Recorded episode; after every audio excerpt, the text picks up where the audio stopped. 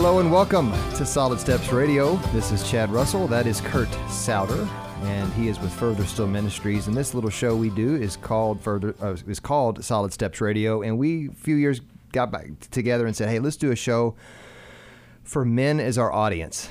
And uh, we believe that name, Solid Step, is not just a catchy phrase. It, I don't know how catchy it is, but we there's some history behind that. We believe that you are made to walk solidly stepping and walking with God with Jesus Christ, and that your destiny as a man, part of your destiny as a man, is to walk with Christ.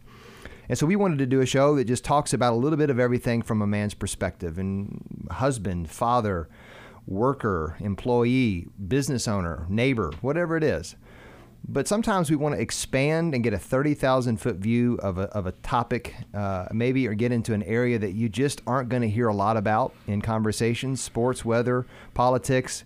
But we don't talk a lot about countries that are cursed and under dictatorships and in adverse poverty that you can't imagine. It's probably not on your radar to hear today. But today we're going to talk to a couple gentlemen who have been up to their ears in exactly that environment for a, many years of their life.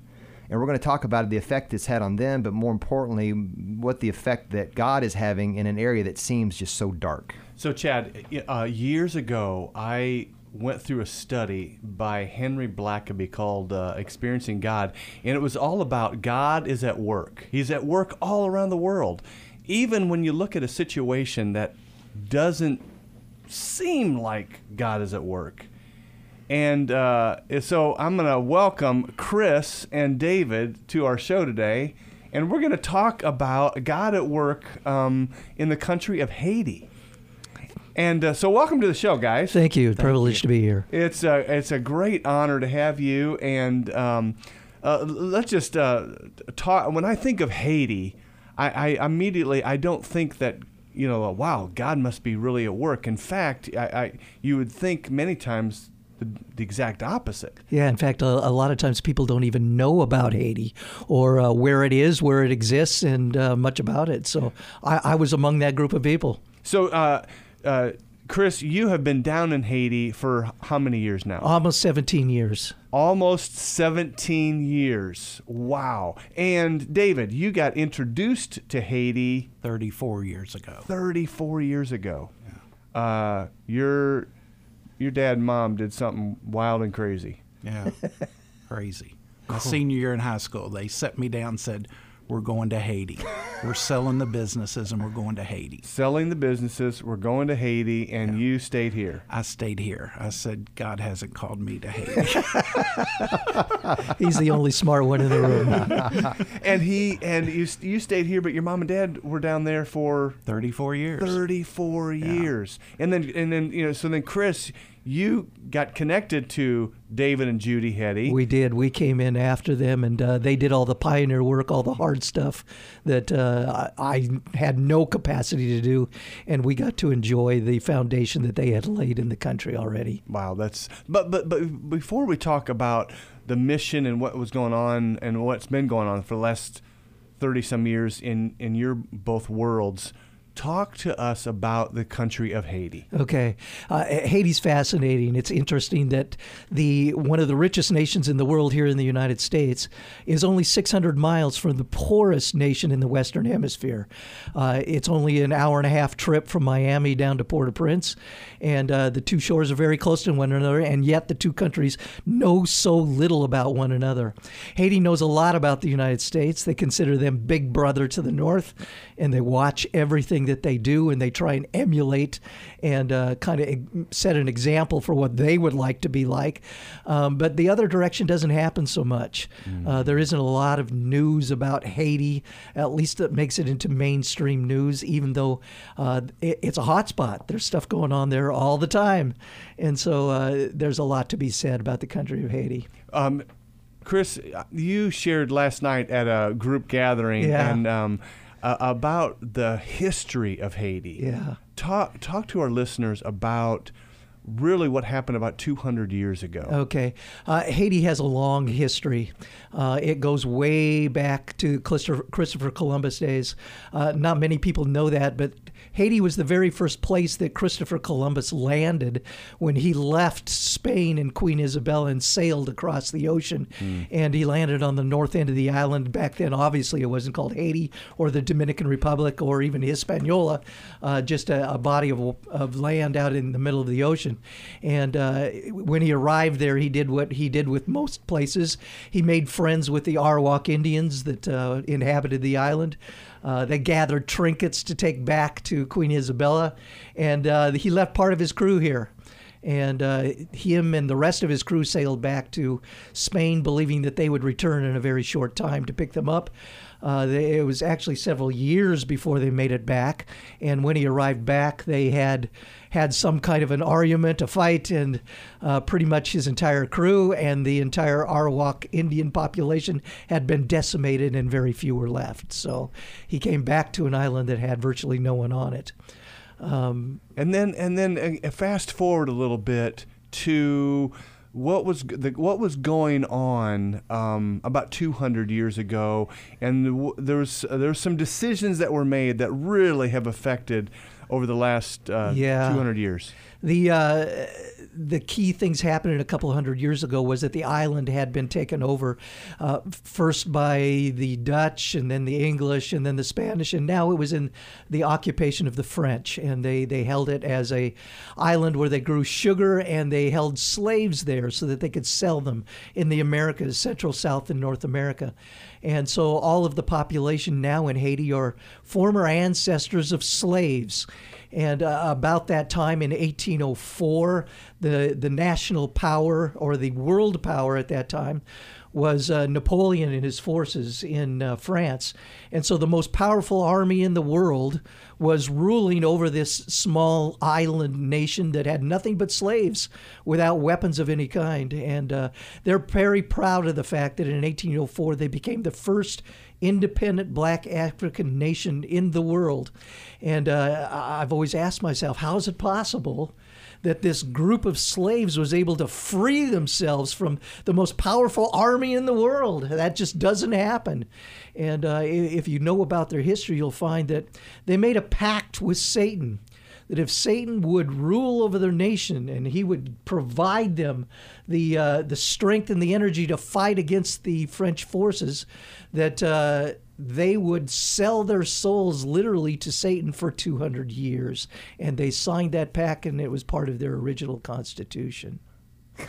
That, in writing and as part of their government constitution? in actual writing. Wow. One of the only countries that I know of in the world that uh, in written form said, "We will serve Satan." Mm. That's incredible. And what year was that? That was 1804. So obviously, the 200-year pact ended in 2004, and in that year, we had witch doctors from all over the world come to a big soccer stadium and they tried to re sign the pact. Mm. And there were Christians praying all over the right. country against it. They were there for a week and uh, they came to no consensus. And after a week, they all left without re signing the pact. So mm. uh, Christians rejoiced all over the country. But, but, but Chris, uh, you know, really, uh, when, that, when they signed that pact, what, what did that really mean? To, to the country? Uh, I'm not sure that they knew exactly what that means, but what that means is that puts the country under a curse. The Bible is very clear that God will curse people and nations to the third and fourth generation. And so decisions made a long time ago affect people yet today. And that is the history of the country of Haiti. For 200 plus years now, there have been a series of uh, wars and coups and assassinations and even natural disasters like earthquakes and cholera and a whole bunch of things that other people say, oh, that's just a coincidence. But the people of Haiti don't believe that, and I certainly, as a Christian, don't believe that. I believe that much of what Haiti goes through is the judgment of God on some decisions that have been made both in the past and today. So when when um, they they signed that pact and and basically uh, under the, a curse from God, but also uh, in a sense almost cursed themselves. Absolutely. um, what I, I mean, they have been in poverty.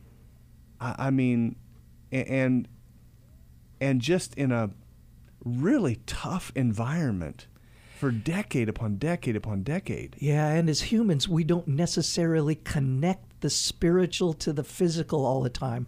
Our brains don't work that way. And so it's not a matter of just telling people that if you would just change this particular thing, that some of these things would begin to disappear and go away. Uh, people are resistant to that kind of idea. You have to remember that Haiti has its own religion, the religion of voodoo. Um, it is a real religion. It's not just a Hollywood act. Uh, it is the bringing together of many animistic views of their former African life. And uh, Satan is certainly the core of that. And so it, it's more than just going to a, a, a service like a Christian would. We go to a Sunday morning service or that kind of thing. Voodoo is a lifestyle. Wow. Okay, we're going to take a break because we want to continue to unpack that and what God has called you to do and what he, you and your wife Cheryl as you minister to the Haitians. But we need to take a break. So we'll take a break. In the next segment, we're going to unpack more about the history of Haiti and, and, and, talk about how these two guys ended up there and what God has been doing in them and in this country. So we'll be back shortly here on Solid Steps Radio. Welcome back to Solid Steps Radio. Chad Russell and Kurt Souter. We're here today with Chris and David talking about Haiti, the country of Haiti, and the incredibly rich history of that nation. And uh, you talk about a rich history here locally financially. L&N Credit Union, they have been around for decades helping this community with all their finan- all of your our financial needs, whether it's loans, personal, commercial banking, L&N Credit Union. Vision First Eye Care, they are a fantastic organization with Rod Rollo and his crew. They take care of you more than just your eyes. They, they see you as a person. So if you need any vision pro- uh, can, uh, help, contacts, glasses, Vision First Eye Care, and also Bright Star Home Care. They help folks in this really tough transition of life. If you have a loved one that needs help, whether it's one day a week or 24/7 care, Bright Star Home Care can help walk through, walk through that season of life with you. So, uh, guys, you know we we we want to hear some really cool God stories, but we're gonna just pause that for just a moment and uh, continue to unpack this whole uh, David, you mentioned in the break that Haiti is not a third world country. Yeah, the UN classifies it as fifth world. A fifth, fifth world. world. I so. mean, I, I I don't know if I've ever heard that before, but um, Chris, what is the difference between a fifth world country and a third world country? third world countries obviously are in poverty. Uh, they're countries that aren't able to sustain the level of uh, social status that uh, second or first world countries are.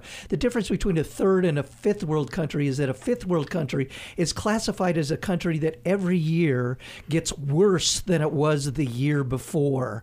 And so it's in a downward spiral rather than in an upward spiral.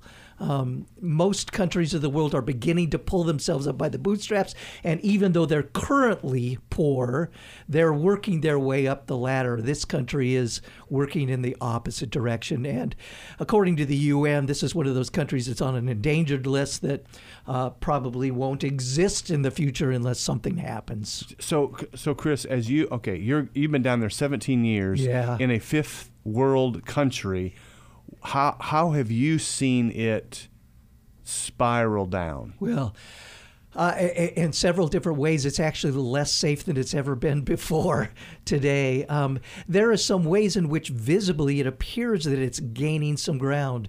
The roads are getting better. Some of that kind of stuff is happening. Infrastructure may be getting a little bit better. But the everyday life of the average person in Haiti continues to go down and down and down. And the things that they have to live life in general are becoming harder and harder to come by. Um, and, and so it's a tough life for, for Haitians. And, and you really believe that that's at least uh, significantly in part because of the curse of 200 years ago? I absolutely do. Um, it's not just a product of a people who are uneducated.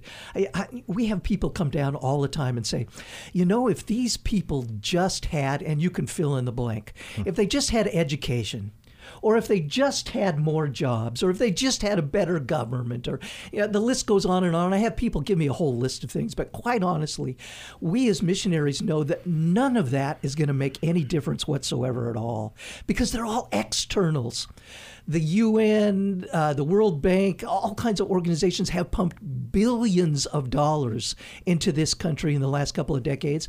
And it doesn't get better, it only gets worse. Hmm. And the reason is because externals will never change a country. It's only the internals. It has to be God that transforms and changes a country. And that's why you're down there. That's exactly why I'm there, because if you're not, it's totally discouraging uh, you would look at this country and say, there's absolutely nothing that I can do to even make a dent here. Why would I stay? Well, the reason you stay is because God says one individual at a time begins the process of multiplication, and you have the power to change a nation. And that's what you do. So every day you concentrate on the ones. Mm, one at a time. One at a time. Chris, um, you you mentioned um, I think last night when I was with you or this morning about what many Haitians do to to survive. Yeah um, they send a family member up here to talk about that to our listeners. Yeah, Haitians live in what we call la coos. It's a it's a family unit. It's kind of like in Jesus' day, where aunts and uncles and grandmas and grandpas and cousins all live together in one yard, and uh, they try and scrape together a living because chances are only maybe one person in that entire group may have a job, and so uh, they bring home what money they can, but everybody chips in and they try and get one person within the family unit to get a visa to go somewhere else in the world so that they can get a real job and send money via Western Union or whatever resources available to send it back to the country so that their their family unit can survive. So last figures I looked at, something like 6.5 billion dollars every year come through Western Union from Haitians in the United States sending money back to Haiti for their families to try and survive. That's incredible. And and uh, and you mentioned, uh, I think before the show, that the inflation rate in Haiti right now is what? Is about 22% currently. So the cost of everything is continuing to go through the roof. Uh, we pay our employees very well, and yet they still uh, have trouble scraping by and being able to buy the resources and the food that they, they need. We're constantly having to raise their pay. I mean, every day they wake up and they have no clue where their food's comes coming from? And that's true for the vast majority of Haitians. They wake up each day not knowing exactly where food will come from from that day. So it, it's constantly on their mind. It's a huge burden. And they, I mean, uh, that's that's wow, that's incredible. To talk to us uh, as well about what uh, an average Haitian makes a year. Average annual income last I knew, most recent figures were somewhere in the neighborhood of about $350 a, a year. year. Yeah, I say I emphasize that because to an American to hear that, you know, your mind immediately pops to a day because uh, that's that's fairly close to what a lot of Americans would make a day. But for a Haitian, he has to live on that for an entire year. Now, remember that's the median income, and so that means there's some people that obviously make more than that, but that means there's a whole bunch of people who make nothing, and uh, that represents the majority of the people in the country. When when I hear that, I, I'm I'm kind of like you. What you said earlier. I mean, the externals. That would I would just be overwhelmingly discouraged. It it is. It's a major burden on any family, and even for the Christian families, they know where their sources come from. Uh, their hope is in the Lord because uh, there is nothing outside of the Lord that guarantees them that they will have any kind of a living. So, the hope has to be rooted from the inside out. And and and you you mentioned that Christ is and, and Christianity is on the uprise. It is. Uh, that's one of the bright reasons why I've made it there for 17 years. Uh, there's a lot of reasons to leave, but there is only one reason why somebody stays, and that is we see progress. Uh, evangelical Christianity in Haiti is probably only about 70 years old. And so uh, that's a very short time period, and it is certainly on the uprise. I, I think somewhere uh, this is a best guess I could do. We're probably somewhere in the neighborhood of 12% Christian evangelical now, which is an incredible rise in a country that's about 11 million people. Well, I mean, you got 11 million people under a curse for cent- two centuries, and and and then all of a sudden you see double digit people uh, evangelical Christian who love Jesus Christ and who are um, wanting to make a difference in their world and their culture. Absolutely. Talk talk about that a little bit. Well, in a world where there is no hope, where you can go to school but there are no jobs available when you get done with school. In a world where everything appears hopeless, to have somebody come to you and say, I know a God who knows you personally, who created you and who loves you and can give you hope, here is a nation that's willing to listen. They, uh, they are open to the gospel. And uh, it, what a weird dichotomy, what a, what a strange mix of things to have a nation who has served Satan for so many years to be able to say to them, I would like to introduce you to Jesus Christ. And they say, You're welcome to tell me about him. What a strange difference between here and the United States. The United States, we were founded as what we refer to as a, a Christian country. Our, our principles were based in the Word of God. Um, the United States seems to be headed the other direction. We're on the decline. We're moving away from God, whereas Haiti is moving the opposite direction. They're finding hope in God and moving the opposite direction. Yeah, we, we can't go to school and openly, you know, uh, teachers, open your Bible, pray with your students. Um, but but in Haiti, that's that's exactly what they're exactly. doing. Exactly. I told you that last night. Yeah. I can go into any public forum, especially into the public school system, and I can say to the teacher, I would like to speak to your class about Jesus Christ. And their initial response is almost always, How much time do you need? You're welcome in. Um, and they'll give you whatever resources and time that you want. Uh, we run a, a, Christian camp down at the the, pro, the property where we're at, and uh, you know, I've talked to the schools there about the possibility of bringing their kids to our, our camps. And initially, I thought, yeah, maybe they might want to send a, a couple hundred kids, and uh, I got overwhelmed because they wanted to send their whole school system. At one point, I had a, a, a school district that wanted to send 100,000 kids to our camp. I said, God, stop! I can't do it. 100,000 kids. Wow. So we're going to take a break and come back. In the next couple segments, we're going to hear more about some personal stories about uh, the experiences that Chris and David had had for decades down in the country that, that every year seems to be getting worse, but God is working in that in those countries and in those people's hearts. So we're going to take a break. Be back shortly on Solid Steps Radio. Welcome back to our third segment of Solid Steps Radio. Uh, if you missed the first two, you missed a lot. So go to our Facebook page, SoundCloud, or iTunes and type in Solid Steps Radio. You can hear all these f- thanks to our great sponsors, commercial free. Uh, Frank Enterprises, if you have a septic tank or water drainage issue outside of your home and you need that water to go where it's supposed to go, Frank Enterprises takes care of that.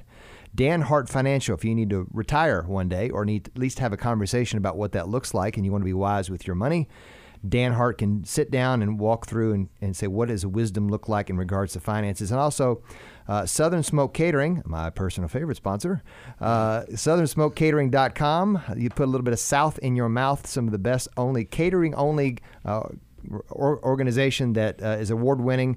Uh, if you mention Solid Steps Radio, you get a 10% discount for your first order. SouthernSmokeCatering.com. Okay, so uh, well, I just took a little break. Yeah, we were having a conversation. I'll ask why you went to go to the bathroom. I had asked the question. there are no secrets here. yeah. So I, when you, I was looking, doing some a little bit of history on Haiti, and, and I knew a little bit just from from just you catch stuff, but one of the things that you hear about Haiti is that it's a cursed nation, and uh, but what I hear another argument coming in from the different angle saying, you know, that's kind of, of a revisionist history. That's the white evangelicals coming in and saying, yeah, yeah, it's cursed. That's why we need to push our Jesus. So for, for someone who comes in and says that that's just rewritten history, that's not really, no, it's not part of the Constitution, or no, that's not really what had happened in the beginning. What do you, you've been there. I can sit there and say, I read an article. You all have been there for decades. What's your response to that? Yeah, when you walk into the country, you immediately feel a different spirit. Uh, people tell me all the time when they get off the plane, uh, uh, what they feel, first of all, is some sort of an oppression. And I don't know what that is. I don't always feel that, but uh, there is certainly a difference when you walk in. Uh, quite honestly, the people in the country, those who are Christians, believe definitely that they're cursed. Um, they believe that God uh, doesn't necessarily punish for what has been made decisions in the past, but that God at least uses circumstances to try and turn the nation around. For those who aren't Christians, though, they they would never say to you, "Our nation is cursed." That just wouldn't happen. Uh, they know that things haven't gone well. They know that things uh, don't work like other nations do, but certainly they don't view themselves in curse. In fact, a, a, lot of what happens is the voodoo culture there blames Christianity for the problems of the nation. They uh, they would say to the people, "We didn't have some of these problems until these Christians came in and began to change our viewpoint and change who we worship." And so it's it's the Christians' fault for some of the things that we're going through. So there's actually this opposite viewpoint going on um, mm. from what we uh, what we see and what God reflects here.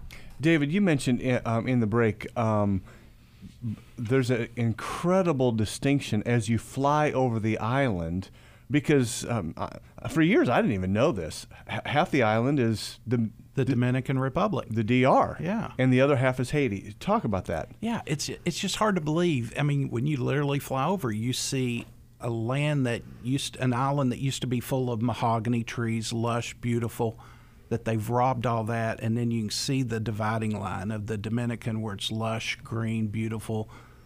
Their resources. It's the same island.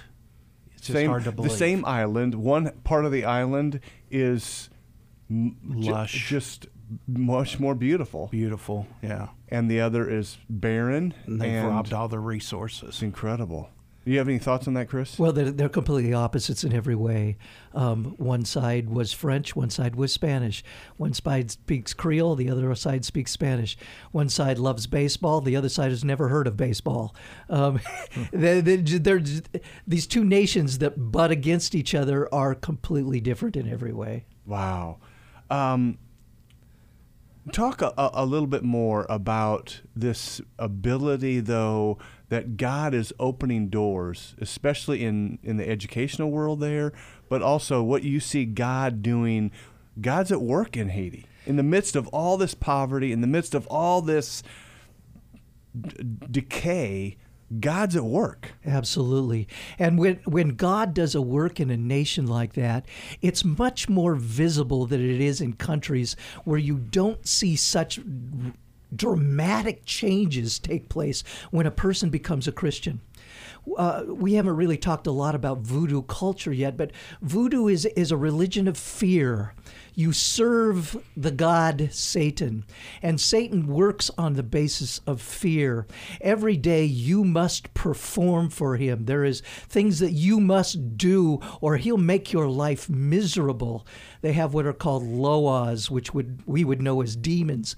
That each household is responsible to appease their demon for the day, and if they don't accomplish all the things that the demon has asked them to do, their life is under deep oppression, and so they're constantly in fear that boy, I've got to perform today in order to make my life less miserable, in, in a sense. So when a uh, when a Haitian discovers God, when they find out that there is a God who is greater than these demons, who has the power to break that chain and bondage of, of fear that they have, who loves them and cares for them and knows them by name, when they discover that, mm-hmm. it absolutely transforms them from the inside out. Uh, you know, a, a, person becomes a Christian in the United States and uh, their smiles and they talk about it a lot, and, and there is some change, but here the change is visible their countenance completely changes. Their eyes change. You talked about eyes last night. Uh, their faith muscles become powerful and strong because they have none of the things to rely on that you and I rely on. Yeah, what, what we rely on in America. We do. A, a, a lot of material things and a lot of pleasure and entertainment and all of those things, and they have nothing but the Lord God to lean on. They have no infrastructure. If they get sick, there's no doctor or hospital to really go to. And so they go to prayer. I'm ashamed to say, as a missionary, that I grew up in a culture where when I get sick, my first thought is call the doctor. Their first thought is, let's go to prayer. And so their faith muscles, in a lot of ways, are so much more powerful and much stronger than the ones that I have that I often feel like we've reversed roles and they're the missionary and I'm the one that's learning. You- You're learning from them what it means to walk by faith. Absolutely. Yeah. As an American, uh, uh, our walk by faith is so weak. And uh, theirs is absolutely essential. Without it, they cannot live. So they rely on their daily bread for their faith walk. And oh, that's okay. That's convicting, uh, Chad. Um, Don't look at me. Oh my goodness! You know, I bet when you say that, I, I just got done seeing a documentary about the the church in in the Middle East, and if you're fit, Jesus says, "Blessed are the poor in spirit, for theirs is the kingdom of God." Right. People who are have no hope in their money, in their cell phones, in their hot water, in their warm houses. They have nothing. They are desperate people. Would you? I, I can't imagine in a fifth world. They have nothing. How do they even get out of bed? how do how do how do what do they have to do to get up saying I have nothing to look forward to? That's a person who's poor in spirit. Yeah. They're they're open to hear, right? I mean, and that's visible within the country. Uh, when I get up and get out and about in the in the country, uh, you, you you drive through the streets of Port-au-Prince, and there is just millions and millions of people, and most of them are on foot. Mm. They're not in vehicles. They don't have vehicles, and so they're all walking somewhere. And it's fascinating to be in the middle of of three million people, all just walking somewhere. They don't seem to be going anywhere. They're not in a hurry hmm. because they have no destination to arrive at but they're all just walking. It's as if it's a visible picture of people searching for something. Hmm. They don't know where they're going, they don't know what they're going to get when they get there, but they just go. They just walk and they, they, they arrive at some place, and at the end of the day, they turn around and go back home to the place that they came to at the beginning of the day. And uh, I think that's kind of representative of what life is like in Haiti. There's just no direction until you meet Jesus Christ. um, Chris, talk real quickly about um, this concept of, um, you know what, when when you follow Christ, you're discipling some guys right now, Yeah. and they are, I mean, they are going to a whole nother level of, I mean, pursuing the deeper things of Christ. uh, Haitians love the Word of God. The, they uh, they're like sponges. They're not like Americans who are afraid to ask questions. I love this part. I'm discipling 15 guys every morning. They work for me, and we start our day every day with devotions and prayer. I'm not talking about five or 10 minutes. I'm talking about we read a passage of scripture. We're going through the Bible verse by verse. We've been through the entire New Testament. We started over in the Old Testament. Now we're up to Deuteronomy, and we go through verse by verse. And they ask me questions. You know, when I'm in an American group, they all get shy. They all nobody wants to ask a question. They all look at the floor. Uh, they don't want anybody to think they're stupid. Haitians aren't like that at all. They're a, a very gregarious people. They'll ask any question. They're never afraid to ask, and nobody looks at you as oh that was a stupid question kind of a thing. And so they they suck things out of me and cause me to learn more about the word. And because their perspective is different from a different culture, I learn things about the Bible I never knew before. Their questions are changing you. Absolutely. So we're going to take a break, come back in our fourth and final segment, and talk more about kind of the. This is always kind of a question in my head of so what, like what do we, what are we supposed to do? In Galatians, it talks about we are supposed to bear each other's burdens. What are we supposed to do as Christians to bur- bear, carry the burden of our brothers and sisters, and why should we care about what's going on in Haiti? So we'll take a break, answer that when we come back on Solid Steps Radio. Welcome back to Solid Steps Radio. Where's the microphone? I'm Chad Russell, Kurt Satter. We're having some fun here talking about uh, the the country of Haiti. It's a fascinating story, and and us, you know, four segments isn't enough. Uh, but we want to thank our sponsors for having a, a being able to give a podcast. Go to Facebook, SoundCloud, or iTunes for the for the commercial free podcast. We want to thank uh, sponsors the uh, Southeast Outlook newspaper. It is a, a publication that comes out weekly, and it talks about the stories that God is writing in locally, nationally, and around the world in people's lives.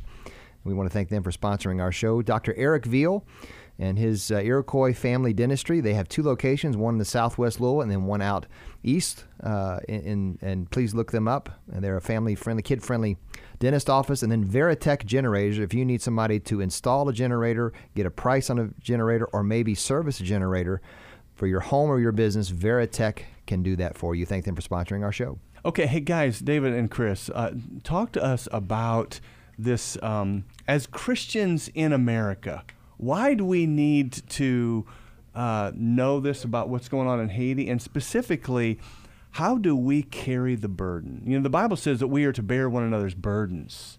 Uh, you know, David, you have not been on the mission field full time. You're a business guy here in in America, but you've made a number of trips to Haiti.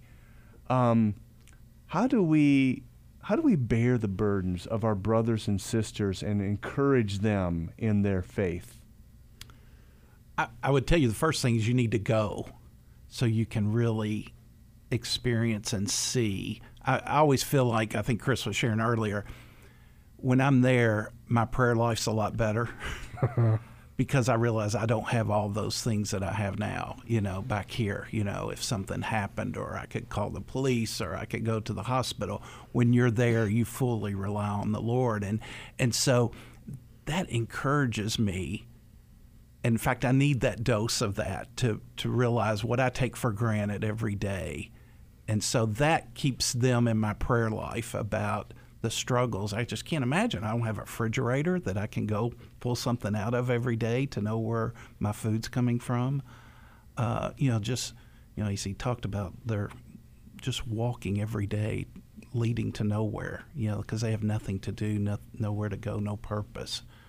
Yeah, uh, few, few bicycles, very few vehicles. They're constantly walking, and when when you were down there, I, you, you've you've taken how many trips down there to Haiti? Oh, Twenty five. And thirty. Re- really, every time you go down there, it reminds you, it changes you. Oh, it changes me every time, and it changes me more when I get back because then I see what I take for granted. You know that that's where it changes me. Chris, you had there. said on the break that the the social structure down there is is quite lopsided when it comes to the genders that men and women the weight that women carry versus the men. Yeah uh, the women are the workers in the country. They're the one that handle the bulk of the load.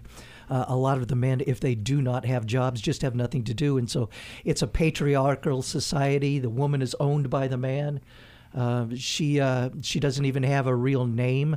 She goes by her husband's name. So in uh, in Haiti, my wife is not Cheryl. She is Madam Chris.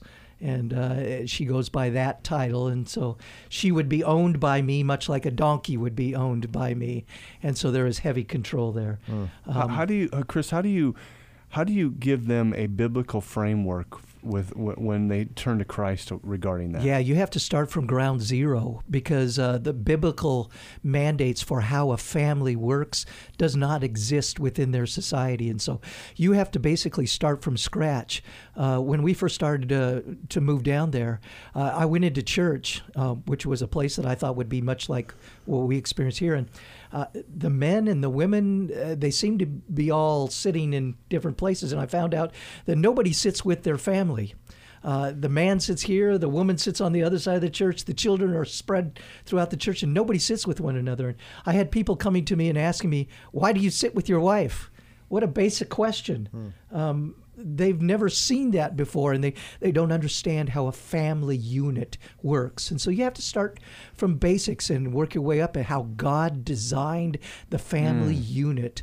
Um, God at the top, the man as the husband of the family is responsible and in charge of how the family works. The wife is to be his helpmate, to respect her husband. The husband is to love his wife, and the children are all a part of it as, as well. And those are all things that we take for granted that they have to learn.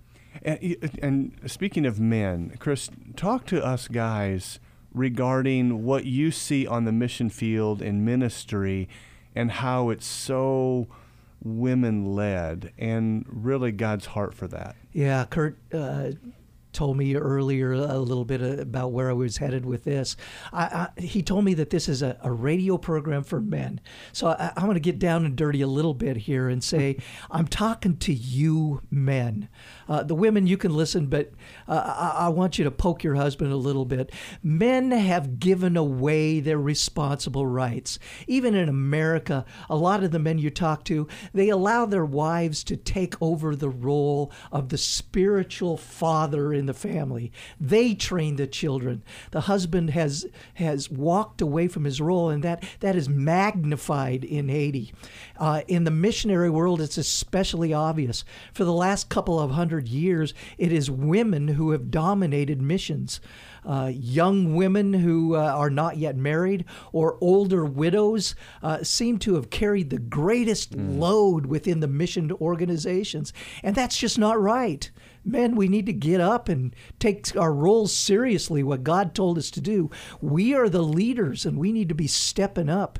I, it, this is not that I want everybody to come to Haiti and become a missionary, but it is that men need to take seriously the role that God has given us. We, you know, Chris, we have talked about this on the show uh, before, but it, it's the sin of Adam in, in the garden when Adam basically is is living a, a passivity out, out of passivity. He does not lead Eve, and that sin has fallen on us, and and we uh, uh in many times adopt that. Yeah, if, if Satan can keep men weak, he gains victory. And so it, it's not that this is a knock against women.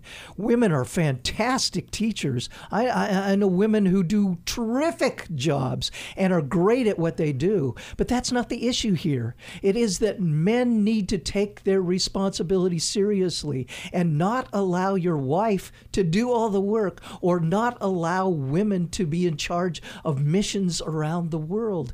Men need to step up and do what God has asked them to do. You know, it reminds me of what uh, Paul says in Ephesians. We are God's workmanship, and it's men and women. But we, He created in us to do good works which God prepared in advance for yeah. us to do. He didn't just save us to get us into heaven. He saved us so that we would be kingdom workers and that we would be advancing the cause of Christ and we would be the leaders in our homes and then uh, in our neighborhoods and eventually around the world yeah. to make a difference for the g- glory of Jesus and his kingdom. Every one man or woman has a responsible to all our brothers and sisters around the world, so we need to be in prayer for Haiti. Mm. Whether you have direct contact to this country or not, we have the mandate to be in prayer for our brothers and sisters around the world. So I'm asking you to do that. Uh, this country needs us.